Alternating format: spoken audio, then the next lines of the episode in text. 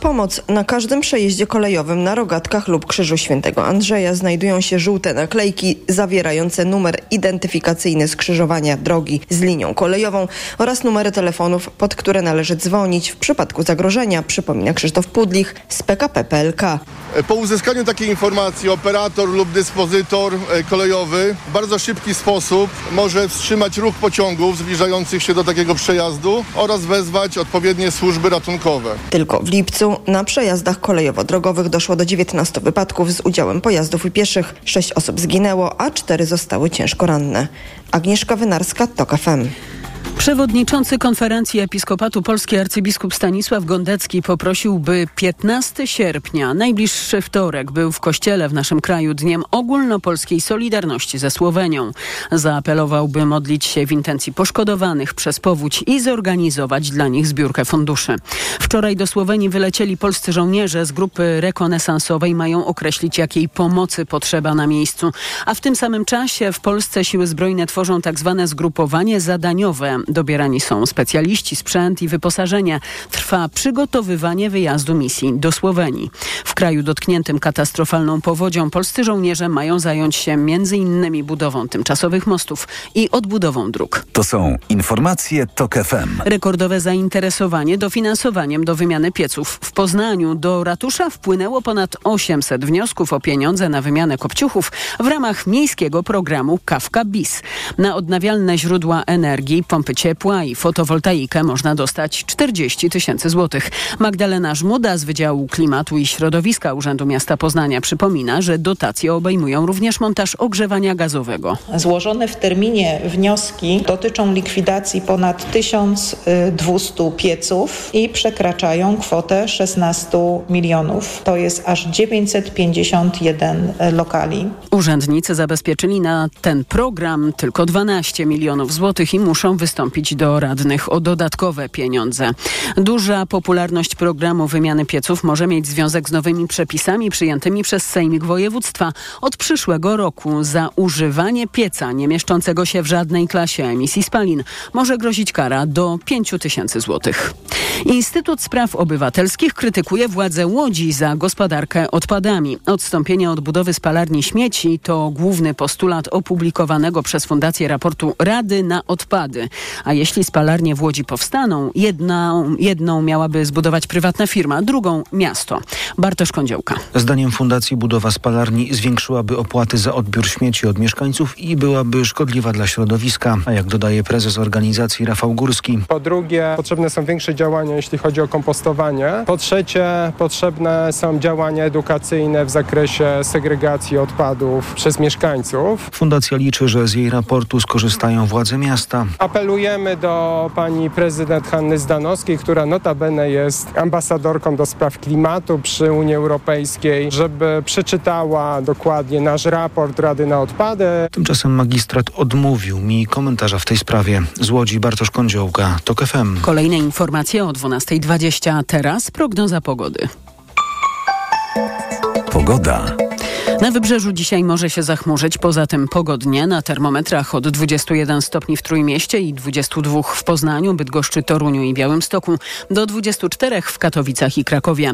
Obiecałam dwa słowa pogody o tym, co czeka nas w długi weekend. Rozpocznie się pogodnie, jutro sporo słońca, w niedzielę już możliwy jest deszcz, ale widać, że będzie cieplej. Jutro na zachodzie i południu na termometrach 29 stopni. Radio TOK FM. Pierwsze radio informacyjne. A teraz na poważnie. Jest 7 po 12. Mikołaj Lizut, witam Państwa, a gościem programu jest profesor Roman Kuźniar, kierownik Katedry Studiów Strategicznych Uniwersytetu Warszawskiego. Dzień dobry, panie profesorze. Dzień dobry, panie redaktorze, dzień dobry państwu. Zanim przejdziemy już do naszej rozmowy, chciałbym zadać panu pytanie. Otóż to jest pytanie, które padnie w referendum razem z wyborami parlamentarnymi. Czy popiera pan wyprzedaż państwowych przedsiębiorstw? To jeszcze takie dosyć enigmatyczne pytanie. No właśnie, słyszę, że trochę, trochę pana zatkało, panie profesorze. No tak można powiedzieć, tak można żargonowo powiedzieć, no bo, no bo oczywiście oczywiście wszystko zależy od tego, o jakie przedsiębiorstwa chodzi, w jakich sektorach, rentowne, nierentowne. E, wiemy, że to bardzo różnie wygląda. Wiemy, że była i bardzo pożądana dosyć masowa wyprzedaż państwowych przedsiębiorstw e, po upadku komunizmu. Dzięki temu Polska fantastycznie ruszyła ekonomicznie do przodu. One uzyskały możliwość modernizacji, restrukturyzacji, ściągnięcia technologii, nowych sposobów zarządzania. No w ogóle o, o czym tu mówić? To bardzo różnie wygląda w różnych czasach, w różnych sytuacjach. Pytanie jest kompletnie od czapki.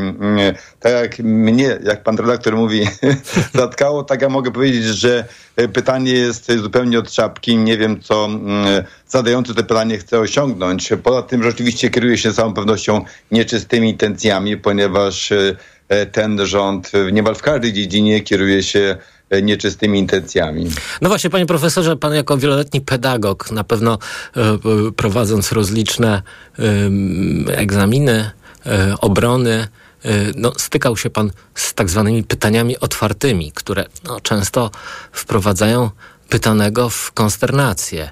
Czy myśli pan, że taki jest cel y, autorów pytań referendalnych? Mam nadzieję, że to zostanie jakoś tam objaśnione, bo y, na uniwersytecie, myślę w żadnej szkole, y, nikt nie zadałby tak głupiego pytania, bo pytania otwarte bardzo proszę. Ja chętnie, mm, chętnie y, się nimi posługuję, ale one muszą się odnosić do konkretnej rzeczywistości. Coś się za tym konkretnego musi kryć. To nie może być abstrakcyjne, a przy tym jeszcze podchwytliwe. To, to, to, to, to jest dla mnie zupełnie, muszę powiedzieć, jako dla nauczyciela akademickiego, który prowadzi egzaminy mm, różnego rodzaju zresztą E, nieczytelne i muszę powiedzieć, że, że, że podejrzewam tutaj jak, jak, jakieś pułapki, tak jak powiedziałem, nieczystości intencji. No właśnie, na szczęście referendum e, nie jest na stopień, chociaż z drugiej strony, no też jak sądzę, e, tutaj rządzący próbują przy pomocy tego referendum coś ugrać. Panie profesorze, mm, no już 15 sierpnia y, czeka nas y, wielka y, parada. Minister obrony Mariusz Błaszczak chce sfotografować się w tle Zamek Królewski i wielka defilada, ogromy sprzętu zakupionego właśnie w Korei, w Stanach Zjednoczonych będą wspaniałe zdjęcia na tle haubic, wozów bojowych i wszystkiego całego tego żelastwa, które e, sprowadzamy e, do Polski, to dobry sposób na kampanię wyborczą? Zakładam, że tak jest oczekiwanie partii rządzącej. Partia rządząca traktuje, traktuje również sektor bezpieczeństwa, sektor obronny jako instrument sprawowania władzy. Mamy do czynienia cały czas z nadrzędnością interesów partyjnych nad interesami bezpieczeństwa i obronności polskim. Nie wiem, jak to zagra. Wiemy, znamy ze świata mm, przykłady takich defilat, kiedy maszeruje właśnie wojsko defiladowe, czy to, czy to w Moskwie, czy to mm, e, w Fenianie w Korei Północnej, gdzie e, ludzie sprawują władzę ludzie o dosyć podobnej mentalności, bo to jest taka e, typowa pokazucha, jak mówią Rosjanie. Sam minister Błaszczak zresztą to jest taki minister pokazucha, ponieważ najczęściej właśnie pokazuje się na tle sprzętu żołnierzy. E, natomiast gdy przychodzi do konkretów, no to wtedy mm, boleśnie skrzeczy rzeczywistość. E, parokrotnie w ostatnim okresie mieliśmy się o tym okazję przekonać, ale być może rzeczywiście, mm, znaczy z całą pewnością o, o, o to chodzi, o taką typową z rosyjska rozumianą po, pokazuchę. Czy to, myślę, że na elektorat pisowski bardzo dobrze to się sprawdzi ale to nie ma nic wspólnego e, z rzeczywistym, powiedziałbym, przygotowaniem Polski do, do, do obrony Polski, to znaczy to w małym stopniu będzie mówić tam o tym, jak Polska jest bezpieczna, mm, na jakim poziomie, czy, czy jak, jak, jak możemy się czuć właściwie be, be, bezpieczni, co to nam powie o, o, o naszej o, o obronności, bo na poziomie wojskowym to może nawet nie najgorzej wyglądać, chociaż tak jak powiedziałem, e, te ostatnie zakupy, te decyzje dotyczące mm, takiej nagłego wzrostu liczby żołnierzy, te zakupy mm, takie właśnie z górnej półki sprzętu bez wcześniejszej analizy,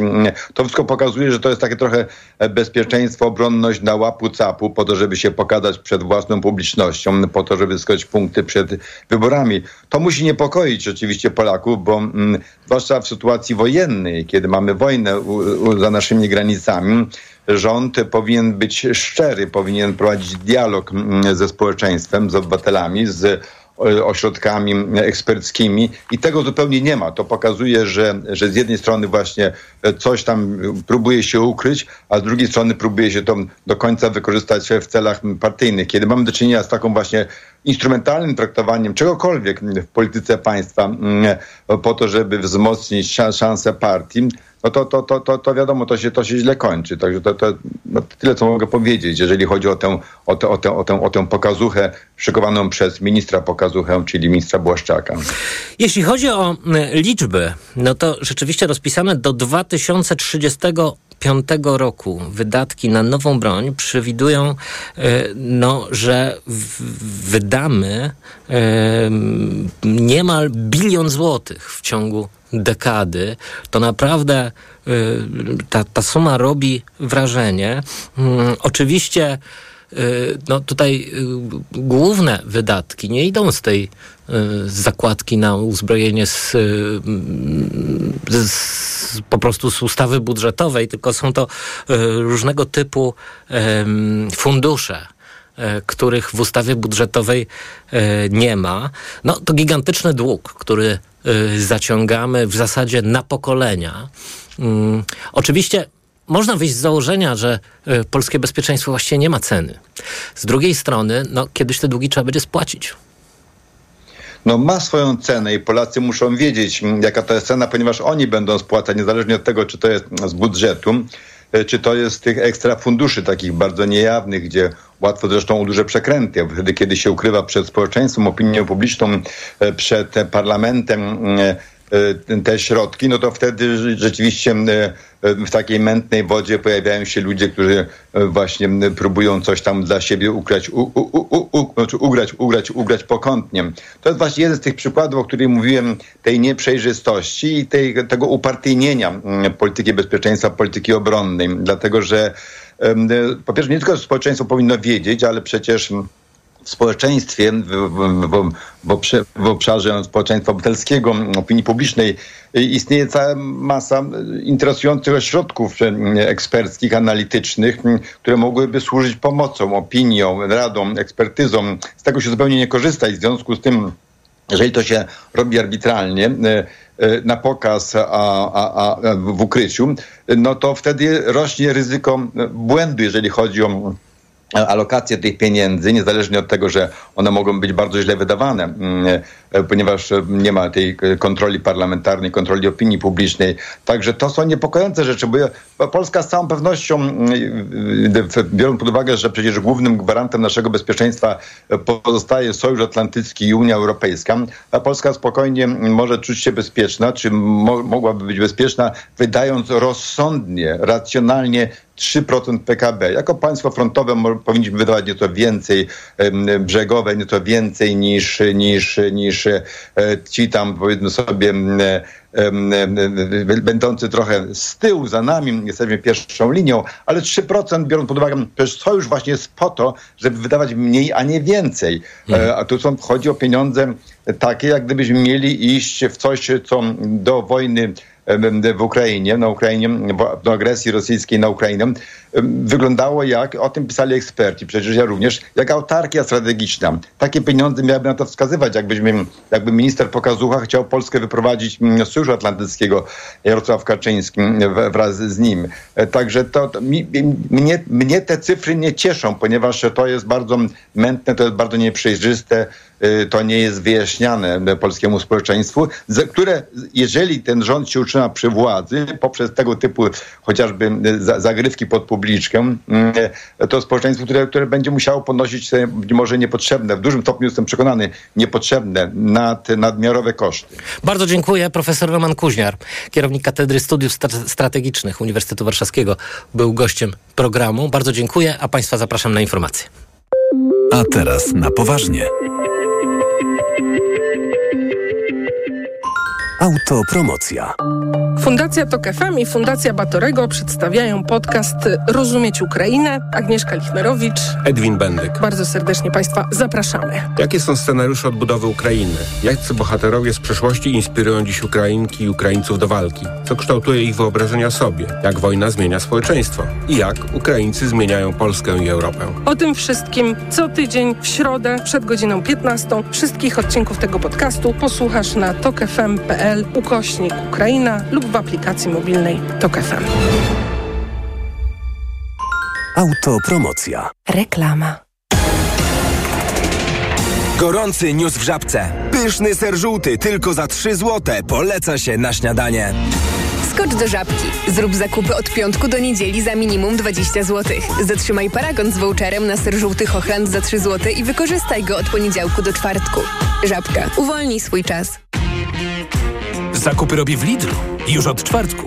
Karkówka w marynacie, cena przed obniżką 28,47 za kilogram, a teraz 13,99, a z aplikacją Lidl Plus tylko 9,99 za kilogram. Kiełbasa śląska, cena przed obniżką 16,90 za kilogram, a teraz 9,90, a z aplikacją Lidl Plus tylko 8,50 za kilogram. Szczegóły promocji w aplikacji Lidl Plus, a polskie śliwki aż 62% taniej za kilogram. Konkurs na stacjach Paliw Moja. Tysiące nagród do wygrania. Przyjedź na stację Paliw Moja, zatankuj lub zrób zakupy i wygraj atrakcyjne nagrody. Nagroda główna to Skoda Kamik. Szczegóły i regulamin konkursu dostępny jest na mojastacja.pl oraz na stacjach Paliw Moja. Dzień dobry, drodzy słuchacze. Jestem lektorem występującym w spocie reklamowym marki Żelki Trawelki. I z przyjemnością przypominam, że gdy służbowo podróżujesz, gdy radośnie pedałujesz, kiedy z wiatrem mkniesz przez miasto, gdy podążasz drogą własną. Żelki Trawelki dobrze mieć w zasięgu ręki. Żelki Trawelki. Coraz taniej w delikatesach centrum. Od piątku do soboty łopatka wieprzowa bez kości z lady tylko 14,99 za kilogram z delikartą. I mleko kanka UHT 1,5% litr tylko 2,49 przy zakupie 6 opakowań z aplikacją. Delikatesy centrum. Tanio to tu.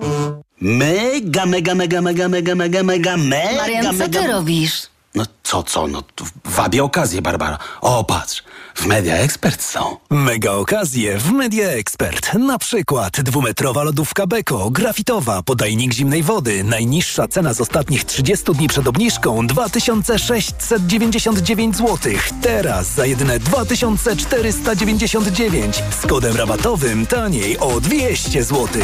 Media Expert. Dziś w Wyborczej przewodnik astronomiczny na lato. Sprawdź jak i gdzie obserwować sierpniowe niebo. Podziwiaj Perseidy, obłoki srebrzyste, Wenus i przeloty satelitów. Poradnik astronomiczny dziś w Wyborczej i na wyborcza.pl. Zapewnianie niskich cen to dla Biedronki od zawsze najważniejszy cel. Dlatego dokładnie sprawdziliśmy ostatni koszyk faktu. I oto fakty. W Biedronce opakowanie berlinek jest większe o 50 gramów. Właściwa cena sera Golda to 3,49, a aktualna regularna masła 5,49. Za to popularnego schabu bez kości tylko 16,95 za kilogram. Naprawdę najtańszy koszyk faktu jest w Biedronce. Tylko 167 zł 23 grosze. Dziękujemy za sprawdzenie cen przez fakt, by wszyscy mogli kupować taniej. Biedronka to prawdziwy lider niskich cen. Reklama. Radio TOK FM. Pierwsze radio informacyjne. Informacje TOK FM. 12.21 Elżbieta Mazur-Bielat. Zapraszam. Jarosław Kaczyński przedstawił pierwsze pytanie referendum, które ma odbyć się zgodnie z pomysłem PiSu w dniu wyborów parlamentarnych. Nie dotyczy ono wcale relokacji uchodźców, jak zapowiadali wcześniej politycy obozu rządzącego. Pytanie brzmi, czy popierasz wyprzedaż państwowych przedsiębiorstw? W mediach społecznościowych pojawiły się komentarze, których autorzy zarzucają PiSowi hipokryzję. Wskazują m.in. na decyzję rządu o pozbyciu się części aktywów koncernu Lotos. Rzecznik Platformy Obywatelskiej zwraca uwagę na jeszcze jedną zmianę. Jest czymś symbolicznym to, że kilka tygodni temu polski koncern naftowy Orlen przestał być polski. Od lipca nazywa się tylko Orlen. To oni wyrzucili Polskę z nazwy Orlenu, mówił dziś w poranku TOK FM Jan Grabiec. Dwie godziny może potrwać akcja saperów w Lublinie. Od wczoraj w mieście trwa akcja związana ze znalezieniem niewybuchu, a od dzisiejszego poranka ewakuacja mieszkańców z części pobliskich dzielnic Bronowice i Kośminek, które są w sąsiedztwie według szacunków ratusza. Na tym terenie mieszka blisko 14 tysięcy osób. Przed południem autobusy komunikacji miejskiej oznaczone napisem ewakuacja przewoziły mieszkańców na stadion Arena Lublin. Kamila Muratrycek, kierownik działu interwencyjno-terapeutycznego Centrum Interwencji Kryzysowej w Lublinie. Staramy się uspokoić, normalizować sytuację, wesprzeć osoby, które mogą takiej pomocy potrzebować, wyłapać wśród osób ewakuowanych osoby, które będą gorzej się czuły, bardziej zalęknione, zaniepokojone. O koniecznej ewakuacji mieszkańców informowali urzędnicy, strażnicy miejscy oraz żołnierze Wojsk Obrony Terytorialnej. To są informacje TOK FM. Piłkarze Legii przegrali w Warszawie z Austrią w 1-1 do 2 w pierwszym meczu trzeciej rundy eliminacji Ligi Konferencji. Rewanż 17 sierpnia w Wiedniu. W europejskich pucharach polskie kluby grały w tym tygodniu w kratkę, mówi Przemysław Pozowski z redakcji sportowej TOK FM. Boraków wprawdzie wygrał, ale tylko 2 do 1 z cypryjskim Marisem Limassol i przed rewanżem pewne awansu do decydującej rundy eliminacji Ligi Mistrzów być nie może. Podobnie Lech w Lidze Konferencji. W końcówce meczu dał sobie wbić bramkę Spartakowi Trnawa i też w rewanżu na Słowacji będzie musiał uważać. Legia z kolei będzie musiała w Wiedniu odrabiać straty, bo choć w meczu z zadłużoną i zmagającą się od lat z kryzysem Austrią przeważała, to ostatecznie przegrała 1 do 2. Natomiast w Szczecinie kibice mogą w przyszłym tygodniu przyjść pożegnać się z europejskimi pucharami, bo Pogoń sprawę ewentualnego awansu zawaliła już w pierwszym meczu, przegrywając z belgijskim Chęt aż 0 do 5. Przemysław Pozowski, TOK FM. Kolejne informacje o 12.40. Pogoda. Tylko na wybrzeżu dzisiaj więcej chmur, na termometrach od 21 stopni w Trójmieście do 24 w Krakowie. Jutro do 29 stopni na zachodzie i sporo słońca w całej Polsce. W niedzielę już możliwy deszcz, a w, centralnym, w centralnej części kraju 30 stopni. Radio TOK FM. Pierwsze radio informacyjne. A teraz na poważnie. A ze mną jest Bogna Świątkowska, prezeska Fundacji e, Nowej Kultury Będ Zmiana. Witam cię bardzo serdecznie. Dzień dobry. E, Bognę też e, jej znajomi i przyjaciele nazywają czasem matką chrzestną polskiego hip-hopu. Ja wiem, że to kochasz. No, no, to jest taki tytuł. jako moja, moja była koleżanka radiowa, to tak sobie pomyślałem, że mogę ci podokuczać. No dobra. Rzeczywiście. ym, Mam w swojej przeszłości jakiś epizod, który wspierał powstawanie polskiej sceny hip-hopowej. To z całą pewnością. Z całą pewnością tak I było. z tego powodu się spotykamy. Z, z, z, z całą pewnością tak było. W dodatku e, wszyscy ci e, nestorzy polskiej sceny hip-hopowej e, zgadzają się w tej materii w pełnej rozciągłości. A ja chciałbym, mm, żebyśmy porozmawiali, bo mm, Bartek Haciński na łamach polityki przypomniał, że właściwie dzisiaj przypada 50. rocznica narodziny tego, nar- narodzin tego gatunku mm, właśnie hip-hopu 11 sierpnia 1973 roku. E, W pewnej świetlicy mm, 18-piętrowego bloku na Bronxie odbyła się e, pewna impreza. E, Impreza była pod hasłem Back to School Jam. E, Przypomnij może o co chodziło, bo to jest niezwykle ciekawa historia, którą e, wydobył i poszerzył Bartek. No tak, rzeczywiście. Początki hip-hopu to jest. e, to się zbiega z końcem modernizmu w architekturze, czyli końcem takiego myślenia o tym, że urbanistyka oparta na e, projektach em, domów mieszkalnych, em, które powierzane najuboższej części mieszkańców będzie jakoś tam załatwiała różnego rodzaju problemy, które się pokazały w życiu społecznym e, Stanów Zjednoczonych i nie tylko zresztą po II wojnie światowej. I na zgliszczach tego wyobrażenia o tym, że y, wielopiętrowe y, budynki mieszkalne, gromadzenie ludności, która jest y, defaworyzowana ekonomicznie i pod wieloma innymi względami, no bo pamiętajmy, że to są także lata ciągle jeszcze bardzo aktywnej segregacji rasowej w Stanach Zjednoczonych, że to uszczęśliwi, y, a przynajmniej jakoś tam uleczy pewien problem. No i w takich okolicznościach powstaje ten hip-hop, który jest sprzeciwem wobec gettoizacji, mhm. które takie pomysły na urbanizację ze sobą niosły. Jest też sprzeciwem wobec no właśnie tych trwających ciągle problemów na tle segregacji rasowej. Od początku ma w sobie jakiś taki bardzo silny nerw publicystyczny, prawda? No, y, jest to niezwykle silnie osadzona w y, kontekście społecznym gałąź kultury. Mhm. Dzisiaj o wymiarze globalnym, ale być może właśnie dlatego, że te problemy, od których zaczęła się ta pierwsza potańcówka, ten, ta, ta, ta, ta, pierwsza impreza, one występowały właściwie na całym świecie. Mhm. To znaczy rzeczywiście y, zawsze gdzieś znajdowały się jakieś grupy, które po prostu miały gorzej z różnych powodów. I dla nich hip-hop stawał się takim nośnikiem dla przekazywania treści, treści opartych na autentycznej relacji tego, co się dzieje w tych właśnie wypychanych na margines yy, częściach życia społecznego, które nie pasowały do narracji o dobrobycie, o narracji o właśnie o takiej powojennej odbudowie. Yy, później wchodzi bardzo mocno taka narracja, yy, która jest obecna do lat 80., czyli że po prostu E, generalnie e, rozwój jest jedyną możliwą ścieżką i to na planie być może takich rozwiązań właśnie opartych na e, liberalnym, a później neoliberalnym porządku gospodarczym. Więc hip-hop jest zawsze takim e, tak, takim cierniem, jakimś kamieniem w bucie, jakimś kijem w szprychy. Ale czy twoim zdaniem to było zjawisko subkulturowe? To znaczy, no, bo przecież ten hip-hop rodził się mniej więcej w tej samej epoce co punk rock. E, i na Wyspach, i w Stanach. Nie? Zresztą one... I, e, I jeden i drugi nurt miał w sobie taki mocny charakter polemiczny, tak to nazwijmy. No, e, delikatnie. delikatnie.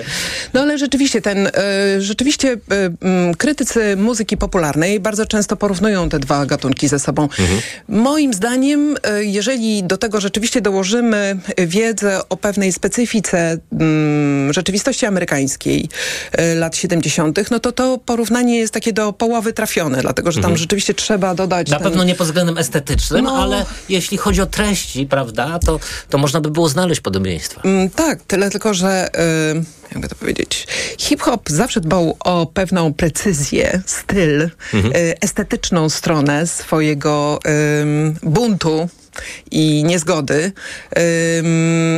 w taki sposób, y, że na tej fali urodziła się, y, urodził się bardzo ciekawy język, który nawiązywał do języka pochodzącego jeszcze z czasów kolonialnych, z czasów, kiedy niewolnicy sprowadzani do Stanów Zjednoczonych musieli się posługiwać tajemnym kodem różnych znaków po to, żeby dawać sobie, e, przekazywać treści niezrozumiałe dla białych właścicieli. Mhm. A więc mamy tutaj, jeżeli wejdziemy głębiej w hip-hop, naprawdę historię e, nie tylko rozwoju kapitalizmu, nie tylko historię kolonialną świata, nie tylko historię gospodarczą, społeczną, ekonomiczną, ale mamy też bardzo ciekawy mm, wątki, które y, dotyczą y, wyzwolenia samowyzwolenia, jakiegoś, um, jakiejś takiej próby nadania sobie e, godności, przywrócenia podmiotowości. Są to wszystko takie słowa, którymi rzadko się w ogóle rozmawia o muzyce popularnej, które e, są zwykle wypychane i zastępowane przez dyskografię, nazwy utworów, nazwy płyt, mm. nazwy wykonawców. To jest bardzo łatwe. E, bądź też taką narrację, która koncentruje się na tym, jak jakaś artystka się ubrała albo co jakiś artysta zawarł w swoim teledysku, ale powiem szczerze, że w hip-hopie zawsze fascynowało mnie właśnie to, co idzie głębiej, to, co jest y, mocnymi korzeniami tego gatunku.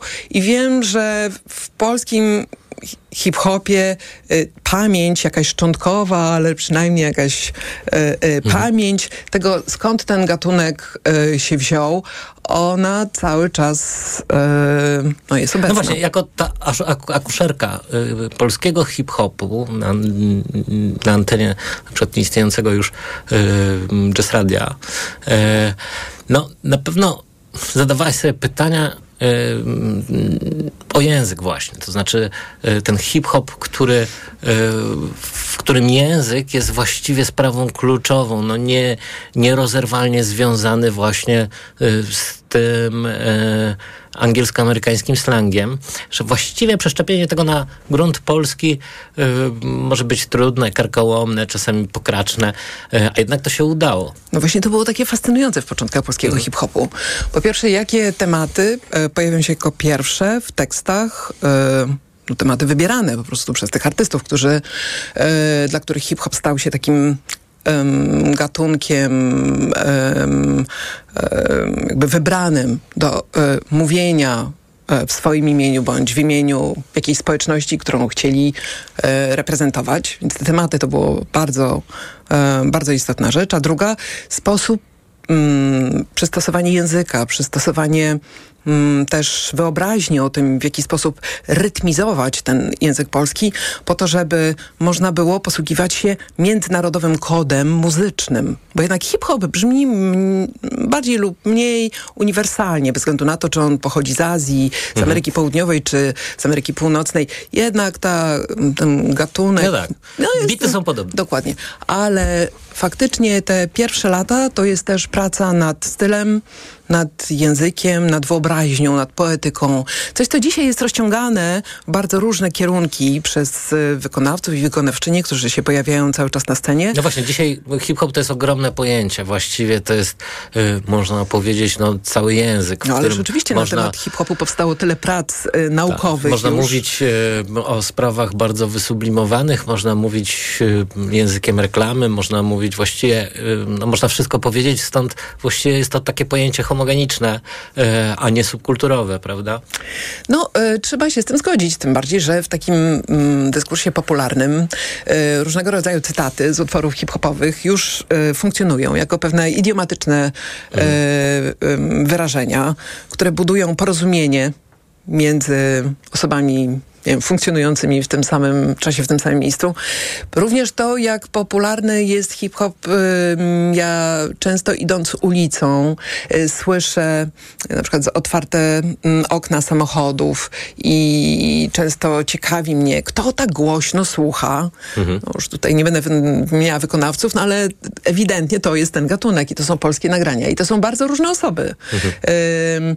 Zdarzyło mi się zobaczyć karetkę. Nie, no, no, karetkę pogotowia, chyba akurat nie, nie jechała do żadnego pacjenta, ale czy y, radiowóz policyjny, no to jest tak naprawdę bardzo, bardzo różne, bardzo różne osoby tak. odnajdują się Ludzie w, w różnym wieku, ludzie właśnie różnych y, profesji, no, z różnych miejsc. ale także badacze, Marcin Napiórkowski, który jest tak. otwartym fanem hip-hopu. Kultura miejska teraz właściwie jest, y, że tak powiem, ogólnoświatowa, ogólnokrajowa, y, bo hip-hop dotyczy także y, prowincji, także tej głębokiej prowincji, ale y, na koniec chciałem cię zapytać, właściwie dlaczego polski hip-hop się nie sfeminizował?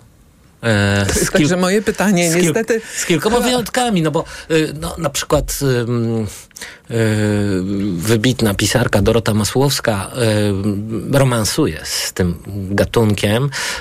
Wyda ostatnio znakomitą płytę w znanej wytwórni hip-hopowej. No i ten, ta fala hejtu, która spadła na nią właśnie po wydaniu tej płyty, tylko dlatego, że jest kobietą, mhm. E, wydaje mi się czymś po prostu przerażającym i nieprawdopodobnym.